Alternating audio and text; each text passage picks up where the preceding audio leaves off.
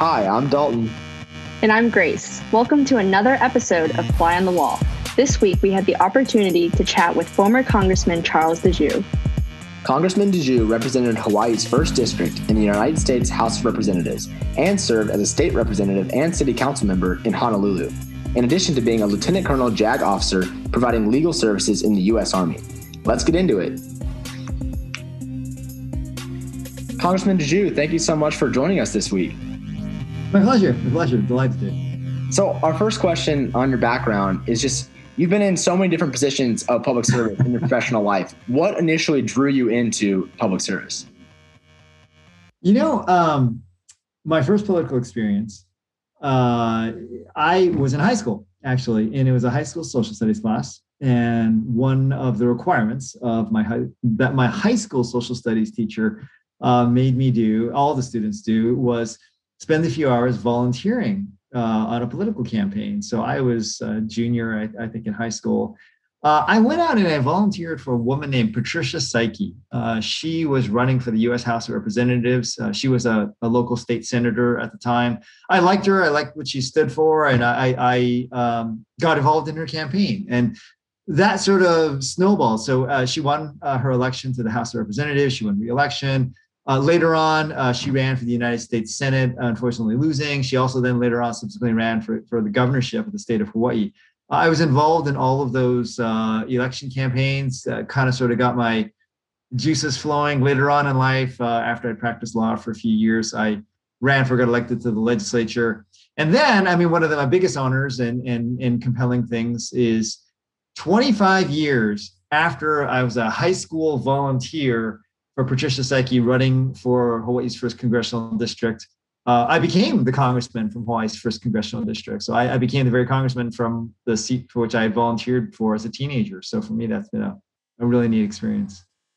That's really incredible. Um, so you've obviously had a diverse array of these public service roles from local politics mm-hmm. to the military to Congress. Have you found there to be any consistent lessons throughout this time? Um, yeah, um, I, I, mean, for one thing, um, I would definitely say uh, leadership is, is is a quality that it, it crosses all levels of public office, crosses anything that you're doing. Now, this word leadership is really vague and broad, so maybe let me be a little bit more specific, and that is having a clear idea of not only what you want to do, but how to get there and how to get people around you to make sure they're all rowing in the same direction. Um, I, I, think, especially in politics, it, you see a lot of politicians. It's really easy for them to just say what they want to do, but they fail to communicate how to do it and what the steps are to, to, to get there and actually achieve the objectives which you which you want. Um, now, obviously, there's a lot of differences between the military, the, the city politics, state politics, and federal politics, and I can happy to get into nuances on that but that's certainly something that that that goes across all all disciplines. Yeah, that kind of rolls us into our next question. Tell us specifically about your time in Afghanistan. Like, what was daily life uh, like? Like, what did you learn? Kind of, what was that experience like uniquely? Um, okay, so I um, I, I, served in Afghanistan uh, 2011, 2012. I was in uh, Kandahar province. Uh, I served with 3rd Brigade Combat Team, 10th Mountain Division, Mountain Infantry Division. Uh, specifically, what I did was, uh, as a JAG officer, I was assigned for to take charge of something called detainee operations, which is just a nice way of saying I was in charge of enemy POW operations. Um, so what the Army had me do was, well, let me back up here a little bit. Uh, in history, in American history, when we pick up enemy POWs, historically it was pretty easy. I mean, in the Second World War, if you wore a German uniform or you wore a Japanese uniform, you were a POW and we shoved you in the POW camp. If you weren't wearing a German or Japanese uniform, we let you go. Uh, in Afghanistan, same in Iraq, the battlefield is much more complex. The enemy is not wearing uniforms.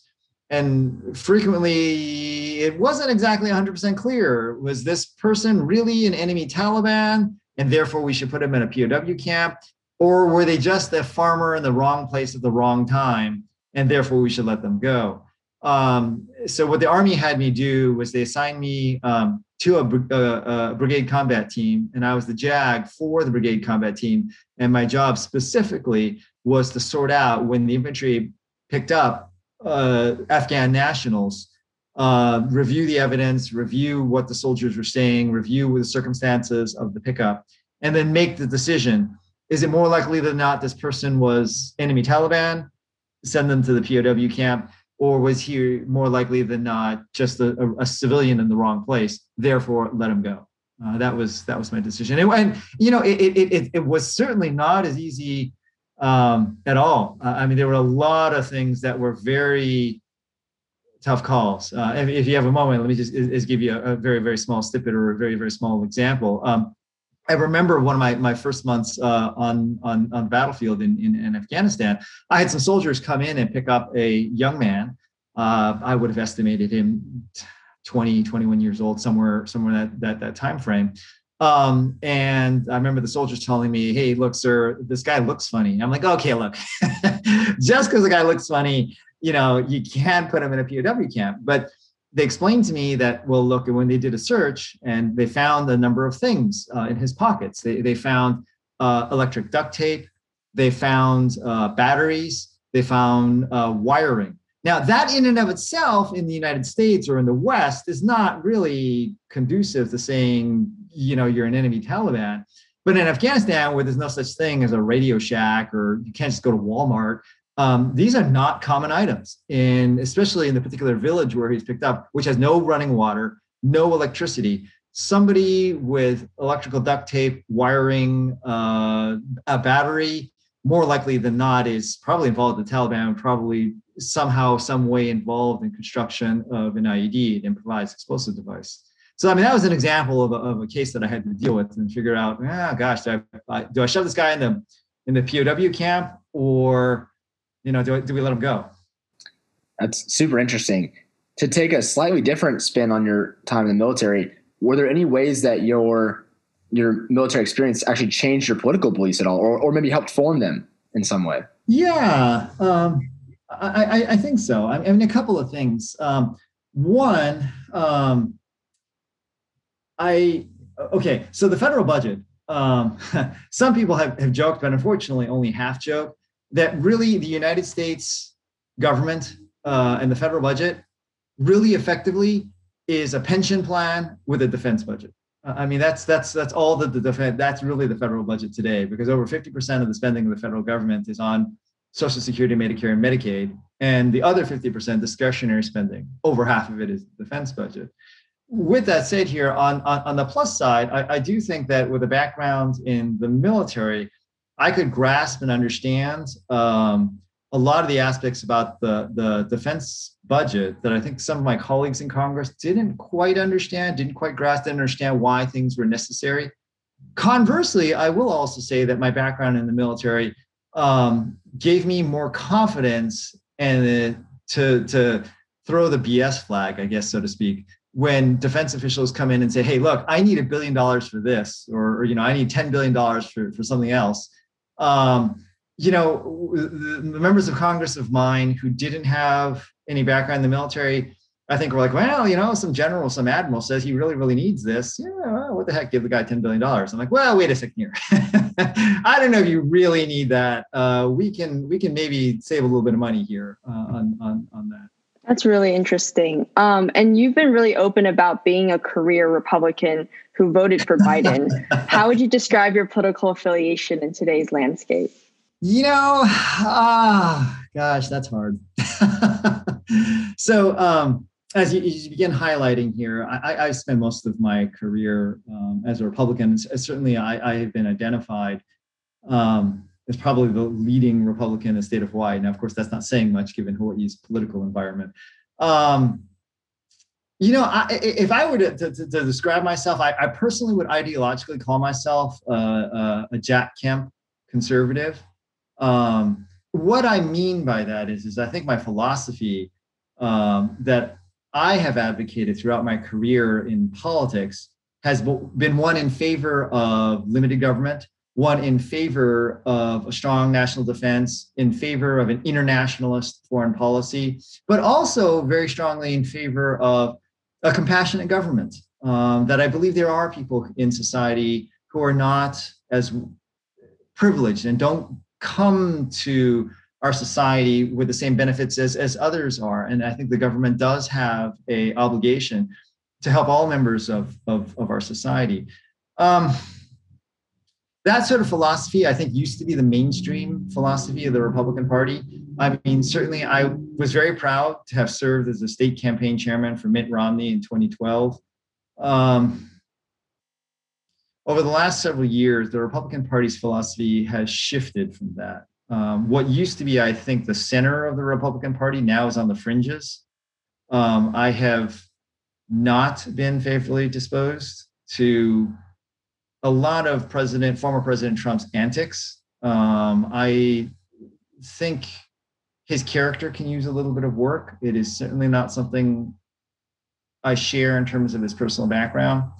Uh, and as a consequence of that, um, I, I, endorsed uh, Joe Biden. I was one of, I think there was 25 of us, um, former Republican members of Congress who endorsed um, Joe Biden in this this this last election. So yeah, I, I, admit I'm a bit of an outlier.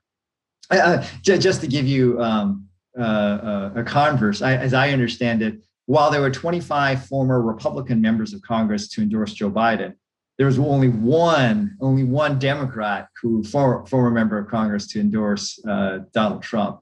And I'll, I'll show it, show it to you guys since you're at uh, Georgetown University politics. Do you guys know who that one was? From New Jersey. Um, no, he's in Illinois. The, the one and only Democrat, former Democrat member of Congress to George Joe Biden was Rod Blagojevich, uh, who later, of course, became governor of Illinois and tried to sell Barack Obama's seat. So you've mentioned this philosophical shift in some of these core conservative principles.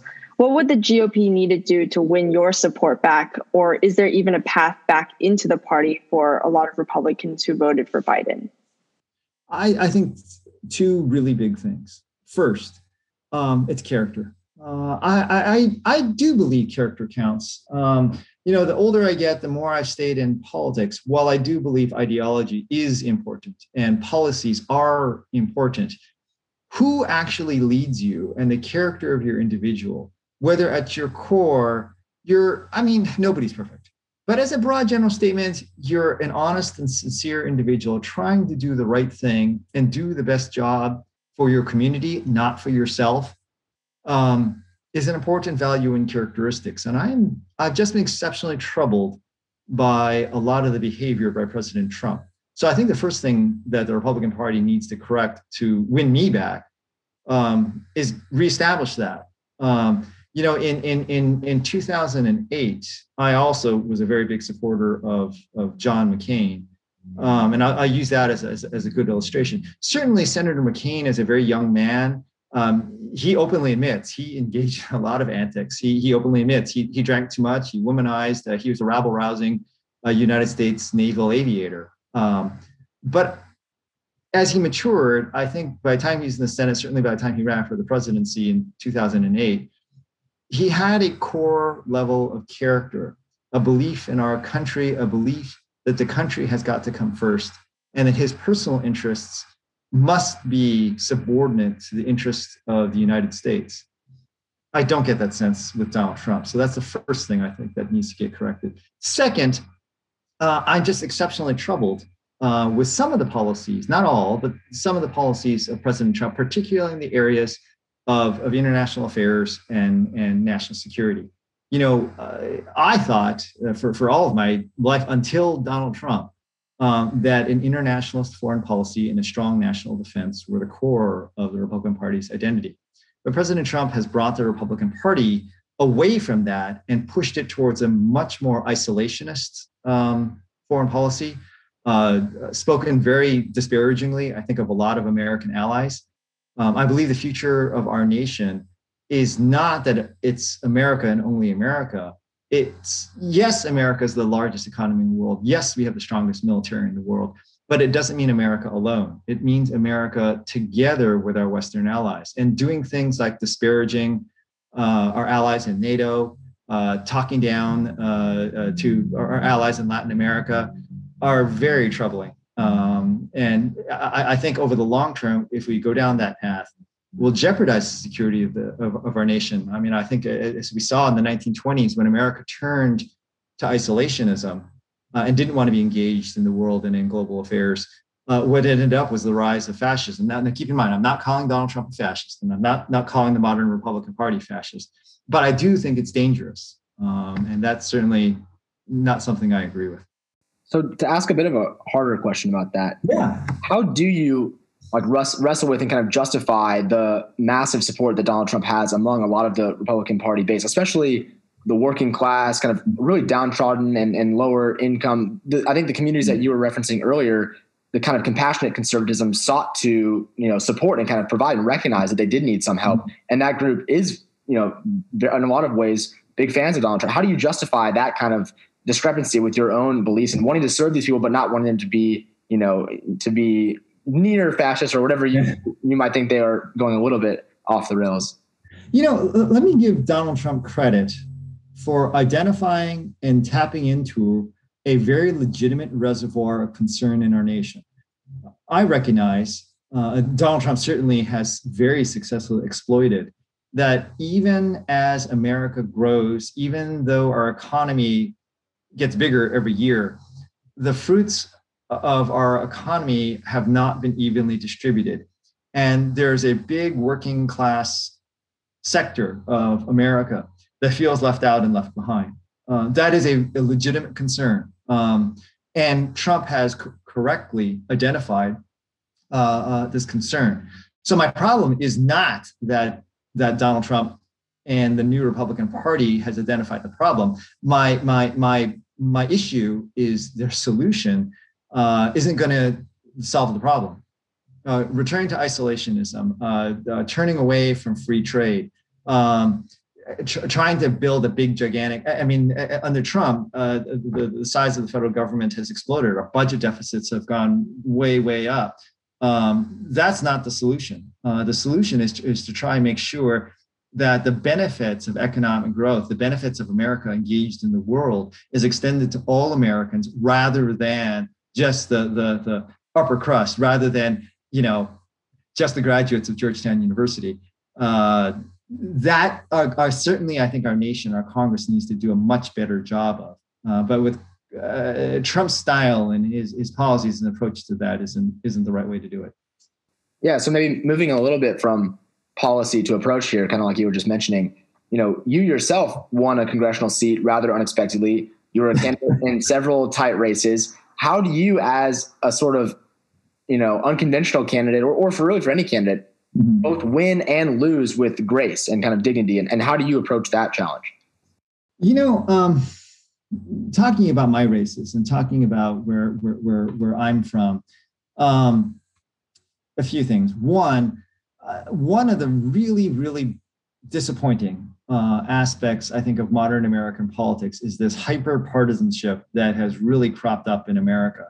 Um, that people continually are, are, increasingly identifying themselves as Republicans and only Republicans, or Democrats and only Democrats.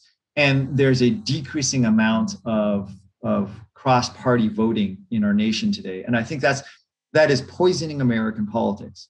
You know, um, I, I don't remember the exact statistic, but 30 or 40 years ago, something like out of 435 members of Congress, something uh, something on the order of 180, 200 out of that 435 members of Congress came from cross party. What I mean by that is, is that you had a Republican congressman representing a district that voted for a Democrat, or the other way around, a Democrat representing a congressional district that had voted for the Republican nominee for president.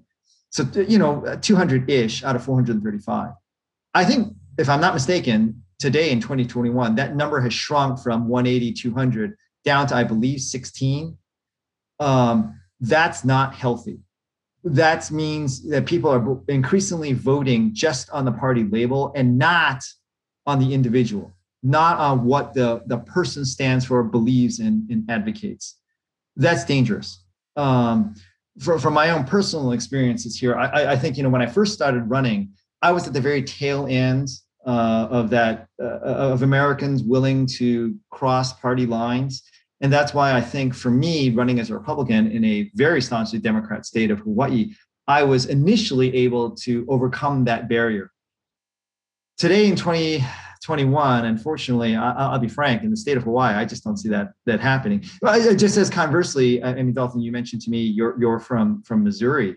You know, it in the state of Missouri in in the 2000s, it was not uncommon to see Missouri uh, vote for George W. Bush while simultaneously electing Claire McCaskill to the United States Senate. I mean, that was just, I mean, that was common. Uh, today, you, you just don't see that anymore. And I think uh, my hope is for our nation, we have to dial this back. This partisanship is it's it's bad for our democracy. It's bad for the long term health of the United States. It, it, it, under we we as a nation are undermining ourselves with this this hyper partisanship. Yeah, for sure. So you also briefly mentioned earlier that there's a really big difference between national level politics, state level politics, and then mm-hmm. local politics. And you've spent time in all three of them. Mm-hmm. So can you tell us a little bit about your time in Hawaiian politics? I know many of our listeners are not yeah. experts on that and kind of some of the meaningful issues you've worked on over the years. Yeah, sure, sure, sure. You know, um, municipal government, state government, and federal government. I mean, in some ways, they're they're the same. I mean, you, it's it's you're working for people, uh, and, and, that's a commonality that that doesn't change at whatever level of government that you're in. Um, I will say though that the the the huge distinction between especially municipal politics and, and federal politics is municipal politics is very very hands-on and not that theoretical federal politics can be very theor- much more theoretical. Again, let me explain. When you're so, I served on the Honolulu City Council uh, uh, for seven years. Um, when I was on the Honolulu City Council, the issues that you're dealing with are things like did did did a local my neighbor's garbage did they get picked up? Uh, did, did, did a pothole get filled? Uh, did the stop sign fall down? Uh, did you know when somebody flushes the toilet is the sewer being handled properly? These are very real world concrete things. As a consequence of that number one in municipal politics if you don't do it um, people notice i mean when somebody asks you to fill in a pothole and it doesn't get filled in they know right away it didn't get filled in and there's a problem um, so in some ways, that municipal government is much more rewarding in that sense because it's more concrete. You're actually connecting with people. On the other hand, municipal government doesn't gets into a little bit, but not as much into political theory. I mean, you're not getting into big discussions over what's the size of the GDP, what's economic growth rate like, you know, what are U.S. relations with East Asia. It's really about is the government functioning? Is the government working? And i think if any of your your listeners are interested in politics i mean that's something that i think you yourself need to decide. What interests you more? I mean what do you think is a little bit more more interesting? What connects you better with? I, I mean i'll give you another illustration. When, when when when i was running for the mayorship of honolulu um, you know what i what i describe to people is you know on a day-to-day basis um, the average individual in the united states you can go a full day and never interact with your federal government. You can go a full day and never interact with your state government. But it is really difficult to go more than a few hours and not interact with your city government or your municipal government. Because, I, I mean, when, when, when you get up and you use bathroom, you flush the toilet, that's the city government. You turn the water on and you start brushing your teeth, that water is coming from the city government. You get in your car and you go on the road to get to work, that's the city government. When you come to your stoplight or your stop sign, that very first stoplight sign, that's the city government. And whether when you when, when you throw something in the trash, that's the city government picking it up. So the city governments and, and municipal governments are much, much closer to the people. And it's much more real world is your government actually working or not? Yeah. So shifting kind of toward like being a citizen and being a voter, to what extent do local politics or municipal politics reflect and impact um, kind of statewide political engagement um, in terms of what people are doing, getting out to vote, um, and actually participating in elections. Yeah, you know, um, that's where government is functioning today in America. It, it's honestly, it, it, it's, it's, it's at the local level. Uh, I mean, if there's if there's an aspect of, of, of the United States where the government still works and works in the best interest of the people, it tends to be at your municipal level of government you know, um, Rahm Emanuel, who, who, who was the chief of staff to, to President Obama when I was in, in, in Congress, and he later on went on to become mayor of, of Chicago. He's described it as that America has become a city nation. Um, and what he means by that, and, and for the record here, um, Rahm and I didn't always get along. so I'm giving, I'm about to give him a compliment, even though that you know he tried, he got successfully got me kicked out of office. But uh, um, Rahm is right in the sense that that that the partisanship that corrodes American politics at the federal level and is increasingly seeping into state level government has led to a level of paralysis that our federal government is no longer functional. And increasingly, you're seeing the same thing at the state level of government. What it has resulted in is that for the operation, leadership, and making American, American government, the big term of the word, work and function, it's at the municipal level of government. And that's increasingly where Americans are turning to to get things done. That when Americans see a problem, when Americans want some sort of action from their government, the American democracy is, is functioning at the municipal level. And, and this is interesting because this is, I mean, I think it's an inverse of, I mean, after the presidency of Franklin Roosevelt and, and the New Deal, I think for, for decades, it was the federal government that showed and executed leadership in the United States. But increasingly today, I think it's, it's, it's flipped back where it's municipal governments that really are, are showing leadership in American government. Yeah, so orienting forward a little bit more and kind of projecting to the future, in your opinion, what does the future of partisan politics in Hawaii look like? Do you predict it to shift or remain stable? Unfortunately, I don't see a shift coming in Hawaii politics, certainly.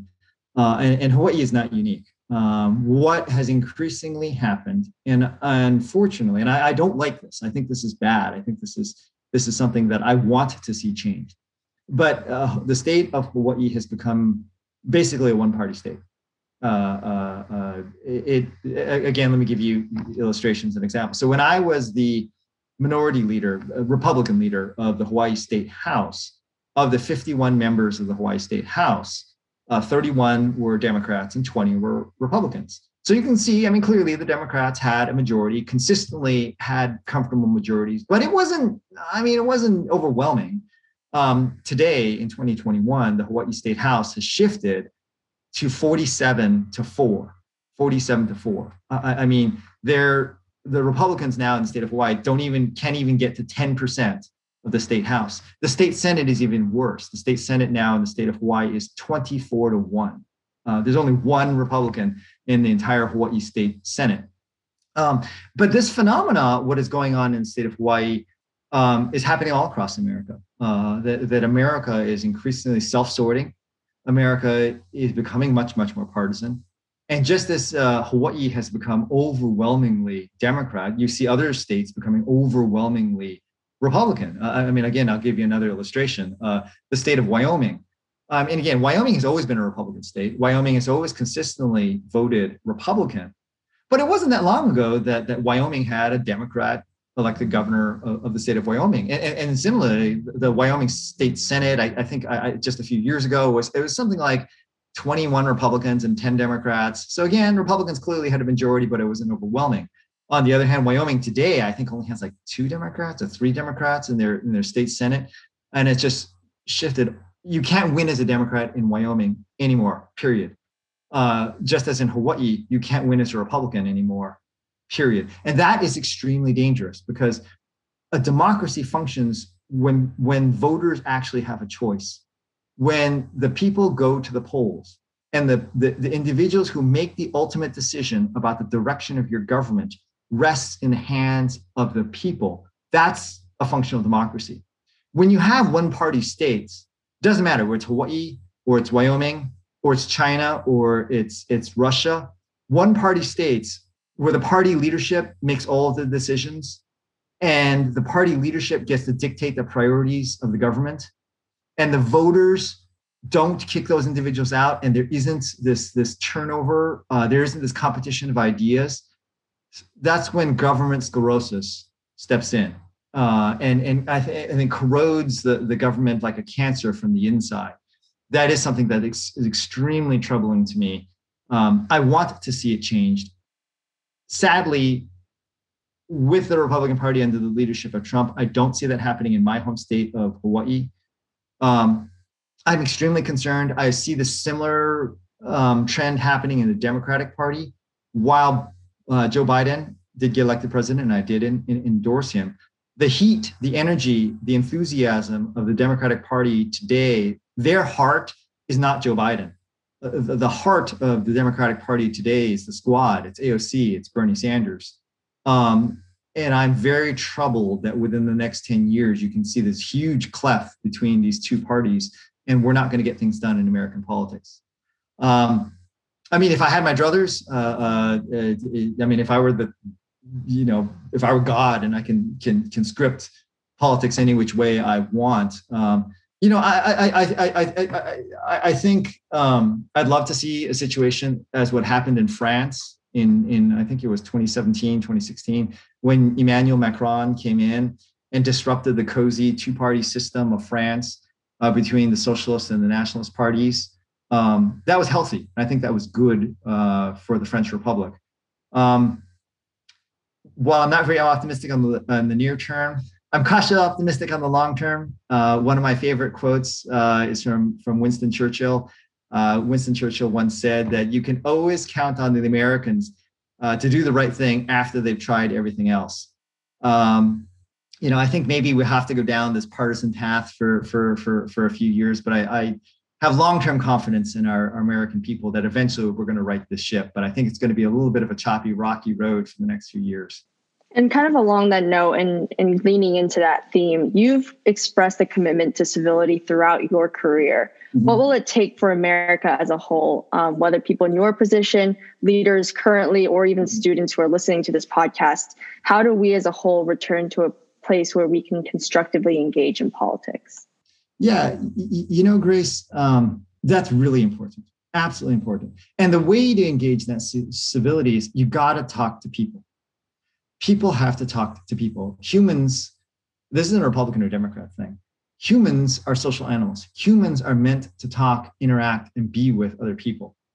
The problem with the 21st century today, um, and I'm sure your parents uh, probably criticized you about this, is there's too much technology um, that is, uh, I mean, the advent of social media, uh, the advent of the internet, I think are good things. They have led to a lot of progress. They have helped and boosted America's economic growth rate. But it's not all peaches and cream. The advent of the modern information technology environment um, has also caused social disruption, which has also led to some of this bitter partisanship in our nation. That is, Americans are increasingly only talking to other Americans who are exactly like them. You're not getting people from uh, rural Missouri regularly interacting with people from urban Atlanta, um, except maybe at Georgetown. I don't know. Um, but but uh, uh, that, that's bad. That that's not healthy for a democracy. If you want a democracy to function, a democracy needs people from all walks of life, from all parts of the country to interact and talk with one another. And so, so again, let me give you an illustration. Uh, this is just a small snippet uh, as an example of how things are increasingly going awry in the modern 21st century America. You know, when I was in high school, uh, I'm dating myself here now. So when I was in high school, the hmm. common medium of, of communication amongst individuals in a community was the newspaper. Okay. So if you were interested in current events, you read the newspaper. But also, let's just say hypothetically, whatever, you, you were interested in sports and you wanted to find out the latest basketball scores. Where did you go? You went to your local newspaper. Uh, let's say you were a, a, a, you're into movies. You wanted to find out what the next movies are, what time movies are playing. You went to the local newspaper. Uh, you were you were into food. You wanted to find out where the new restaurants are that opened up in town. You went to the local newspaper. And what happened was is, is that even though people didn't necessarily that that that that sports fanatic, that movie enthusiast, that foodie might not always interact with the, the current events uh, uh, person. They kind of sort of interacted over that local community newspaper. At a very, very bare, bare, bare, bare minimum, they all at least read the headline on the front page of the newspaper. Maybe they didn't read the article, but at least they read the headline on the newspaper. Today in 2021, that doesn't happen anymore.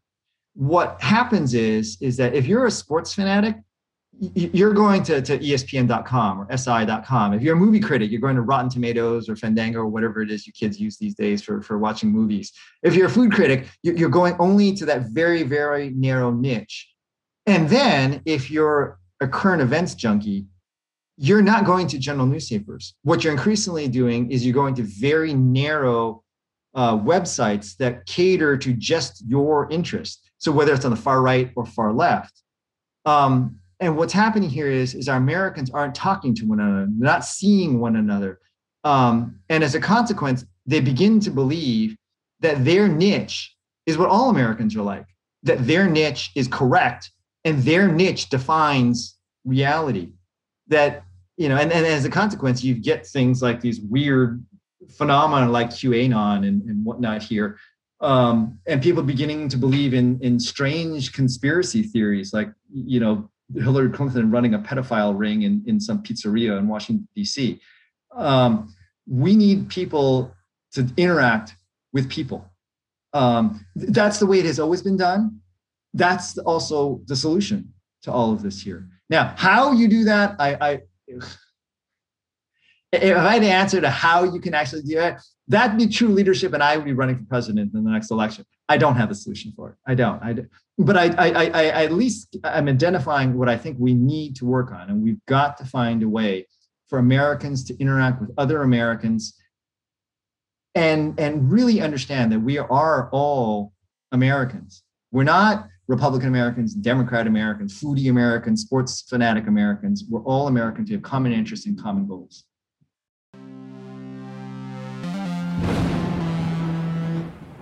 Well, on that optimistic note, we'll uh, move into our our lightning round, uh, our last few questions. Sure. Just quick, quick questions, quick answers. The first one is, what is the most important part of your daily routine? Ah, what's the most important part of my daily routine? Oh, geez. Um, honestly, I'd like to say it's making my bed when I wake up in the morning. um, probably I will I, I will more honestly answer the, the, the thing that I look forward to is is is getting my iced coffee from McDonald's. That's probably a more honest answer. As a resident of Hawaii, we need your definitive take. Does pineapple belong on pizza? No. no. that for the record, I don't know why, but that's not from my home state answer. Good answer. Last question. Knowing what you know today, what piece of advice would you tell your 18 year old self? You know, um, to keep trying. Um, uh, uh, that I, I, think when I was 18, uh, I had this grand vision that as long as you do the right things, uh, you check all the right blocks, it'll eventually just it'll happen.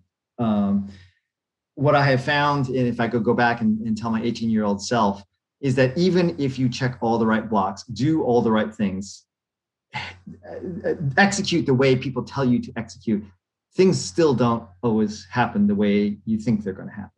Life is still random. Life, you can still get, you will find you get things you didn't deserve, um, never expected. And, and conversely, things that you really work hard at and you really, really want, and you did all the right things can still not come together.